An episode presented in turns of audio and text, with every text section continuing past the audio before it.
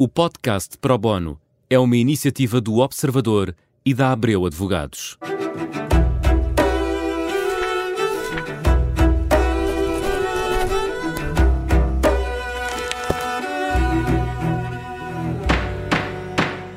Bem-vindos a mais um Pro Bono, um programa em que tentamos responder a questões jurídicas e neste episódio falamos de metaverso, uh, porque até na realidade virtual há lugar para a lei.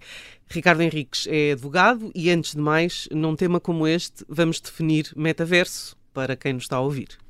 Muito boa tarde. É, é, é verdade, é, o metaverso também tem lei, mas lá, lá chegaremos. Vamos tentar então começar pelo tema da, da definição sendo o metaverso aqui um tema novo e uma realidade ainda em construção, a definição também não é fácil, também ela própria está em construção, não, não tem campos muito uh, fechados, até porque há assim várias hipóteses para, para experimentar o metaverso, várias experiências diferentes uh, relacionadas com desporto, com jogos, com viagens, enfim, vários, vários temas que podemos também depois abordar um pouco mais à frente, mas isto é, é, é algo que vem a expressão metaverso vem de, de uma definição de um, de um, livro de Neil Stevenson de 1992 que uh, no romance Snow Crash falou nesta expressão de metaverso oposição uma espécie de realidade virtual, por oposição um mundo uh, distópico e, e enfim, é, é, é, algo que depois veio também a ter várias uh, referências, outras referências, quer cinematográficas, mais recentemente o filme do Steven Spielberg do Ready Player One, mas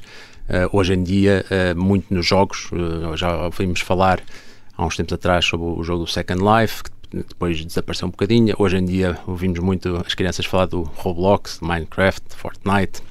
São tudo uns, uns precursores daqui deste tema do metaverso, que no fundo nos permitem perceber como é que uh, pode vir a ser construído este, este metaverso. Portanto, é uma realidade é, virtual? Não só. Uh, por isso, por isso dizia é uma realidade aumentada? Exatamente, é uma mistura desses vários conceitos. Fala-se de realidade aumentada, fala-se de realidade mista, fala-se de realidade virtual, no fundo, tudo uma realidade estendida, com a criação de imagens digitais que entram, uh, no fundo, ou se sobrepõem com a, com a, a vida real, com, com, aquilo que nós vemos, ou criam esse ambiente alternativo. E, Mas precisamos portanto, de óculos para isso? Não necessariamente. Uh, na verdade, uh, isso é uma das questões que tem sido discutida e, obviamente, também tem muito a ver com a maneira como tem sido falado do tema. Uh, a criação, de, a abolição dos óculos de realidade virtual, mas os, os próprios telemóveis temos uh, hoje em dia, a maior parte deles, ou não digo que a maior parte, mas que há uma grande parte deles, terá capacidade já de fazer esse tipo de uh, experiências de realidade aumentada e, portanto, fazer uh, um primeiro contacto com, com esses mundos ou através das aplicações que permitem aceder hum. a algumas dessas Para entrar nisso precisamos de um avatar. Geralmente é, é, essa, é essa a forma de interagir com, esses, com essas realidades uh, virtuais. Uh, um, geralmente essas plataformas que permitem aceder a diferentes uh, metaversos, embora a ideia seja depois de criar um metaverso interoperável em que todos possam haver algum tipo de comunicação entre todos, mas neste momento há várias plataformas que criam vários espaços e, portanto, é possível entrar em alguns deles através de uma mera aplicação, sem, qualquer, sem quaisquer óculos de realidade virtual. Noutras é preciso esse tipo de, de, de, dispositivos e é da evolução dessa, dessa tecnologia e do software que vai, eh, no fundo, se vai construindo esta, esta experiência. Os americanos estão particularmente interessados neste momento uh, no metaverso, porquê? Estão porque uh, daquilo que tem sido o estudo e daquilo que tem sido a, a percepção dessas empresas, uh, o investimento tem uh, justifica-se porque no futuro veem isto como o próximo passo da internet, uma, a próxima iteração daquilo que é a, a nossa experiência com, com a internet. Uh, portanto, no, a, a, a, possibilidade de fazer aqui diferentes tipos de uh, experiências, como falei há bocadinho, em, em diferentes áreas. Por exemplo, uh, por exemplo fazer, praticar algum tipo de desporto que, que não seria possível de outra, de outra forma, ou fazer algum tipo de viagem a algum sítio que não seria possível ver. Vi, viagem no sentido aqui figurativo, precisamente com essa experiência imersiva, que no fundo é, é, o que faz parte um bocadinho da definição, voltando um bocadinho atrás da, da metaverso, é essa experiência imersiva com Isto alguma interação. de pandemia é muito útil precisamente, a pandemia foi um dos uh, motores impulsionadores, impulsionadores deste, desta questão, uh, também um bocadinho ligada ao tema da, do, da mudança do, do, Facebook para Meta, que deu assim uma, um grande, uma grande visibilidade a este tema do, do metaverso também. Portanto, toda esta necessidade de, de experiências virtuais, de comunicação, de interação de uma forma diferente. Nós hoje em dia ouvimos falar muito desta interação nas redes sociais, Facebook, Instagram, Twitter, eh, LinkedIn, etc. E, e, no fundo há por vezes amigos ou, ou, experiências ou contactos que temos só nessas redes, mas obviamente também temos esses mesmos amigos na, na vida real e, e essa inter, interseção e essa ligação entre os dois mundos eh, é algo que o, que o metaverso também visa potenciar e, e exponenciar e trazer novas experiências. Hum. Mais, mais imersivas. Como tudo o que é novo, vai ser preciso criar ali legislação hum, para quê exatamente? O que é que nos pode acontecer no metaverso que precisamos da, da, da defesa da lei? Como tudo, como disse, e muito bem, eu creio que, como em todas as situações, não há espaços sem lei, sem, sem uh, algum tipo de regulação.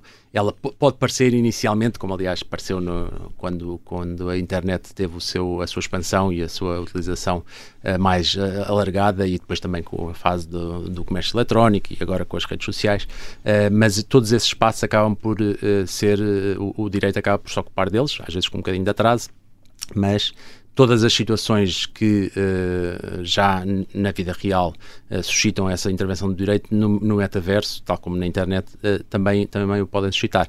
Há temas como a propriedade intelectual, como a proteção de dados, como o direito de propriedade, que podem suscitar aqui temas no, no, metaverso.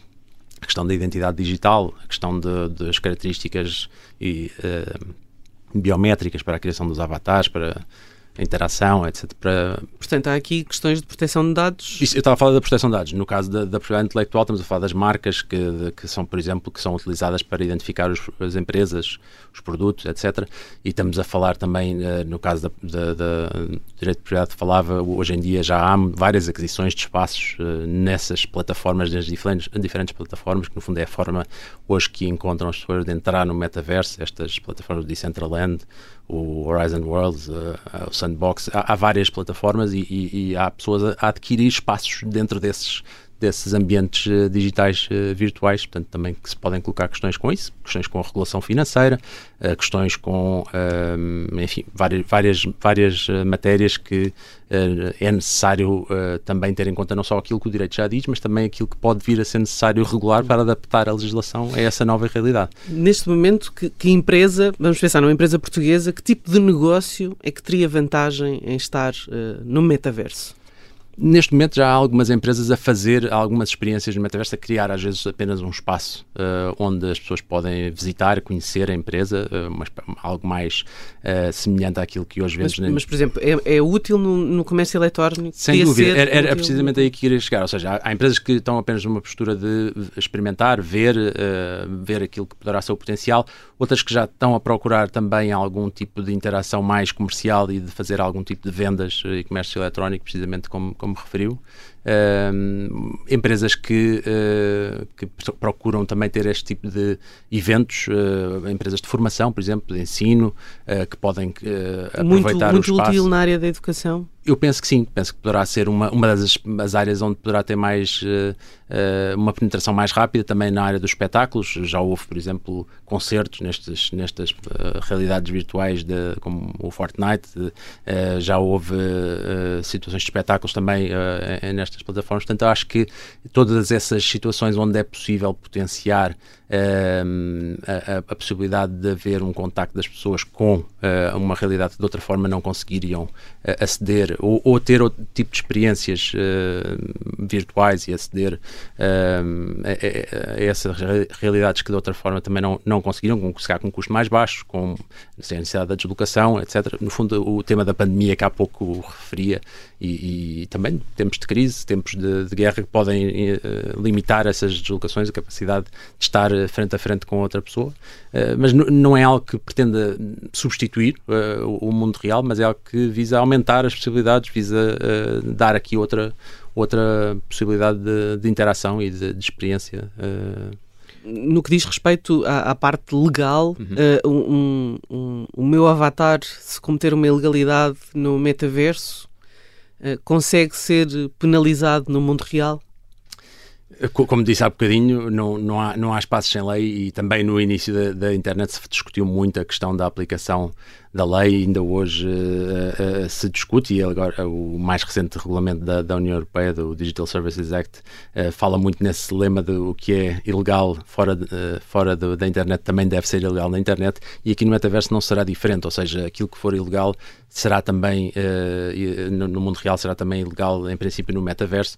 Um, e obviamente poderá haver dificuldades depois na aplicação da lei, na determinação do, do, do tribunal aplicável uh, ou do foro competente, mas isso não significa que não haja uh, direito e que não seja possível encontrar uma solução que penalize. Houve situações recentemente que, que, foram reportadas na, nas notícias sobre possíveis situações de assédio no, no metaverso e, e, houve, no fundo, uma Como reação. Há assédio na internet, não é? E não é diferente. E não é diferente. E, e, é, e, é, ilegal, não deixa de ser ilegal por isso. obviamente há ali a intermediação, o agenciamento de um avatar que uhum. uh, tem uma, uma, um, uma interação com outro avatar, mas por trás estão pessoas uh, com intenções, com, com possível culpa na, naquilo que uhum. estão a, no ato que estão a praticar e, portanto, com possível responsabilidade. O direito é para isso mesmo, para uhum. alocar responsabilidades e, e, e, e atribuir, uh, no fundo, depois responsabilidade, alocar risco e, atribuir responsabilidade em uhum. função disso. Mas ainda há um caminho para andar, não é? Claramente. Claramente, é uma realidade em construção, como uhum. disse, e, há muito por, por descobrir, diz, aponta-se para 2040 como um possível, uma possível meta para, para haver uma, uma adoção mais massificada desta, desta realidade, mas eh, até lá ainda muito pode acontecer. Há hum. pontos negativos também que, que, é preciso ter em conta, pode exponenciar, como na internet, a discriminação, eh, a desinformação, portanto, são tudo coisas que também é preciso ter em conta até, até lá. Obrigada, Ricardo Henriques. O Probono fica por aqui. Voltamos antes de 2040 para a semana. Cá estamos. Até lá. Muito obrigado.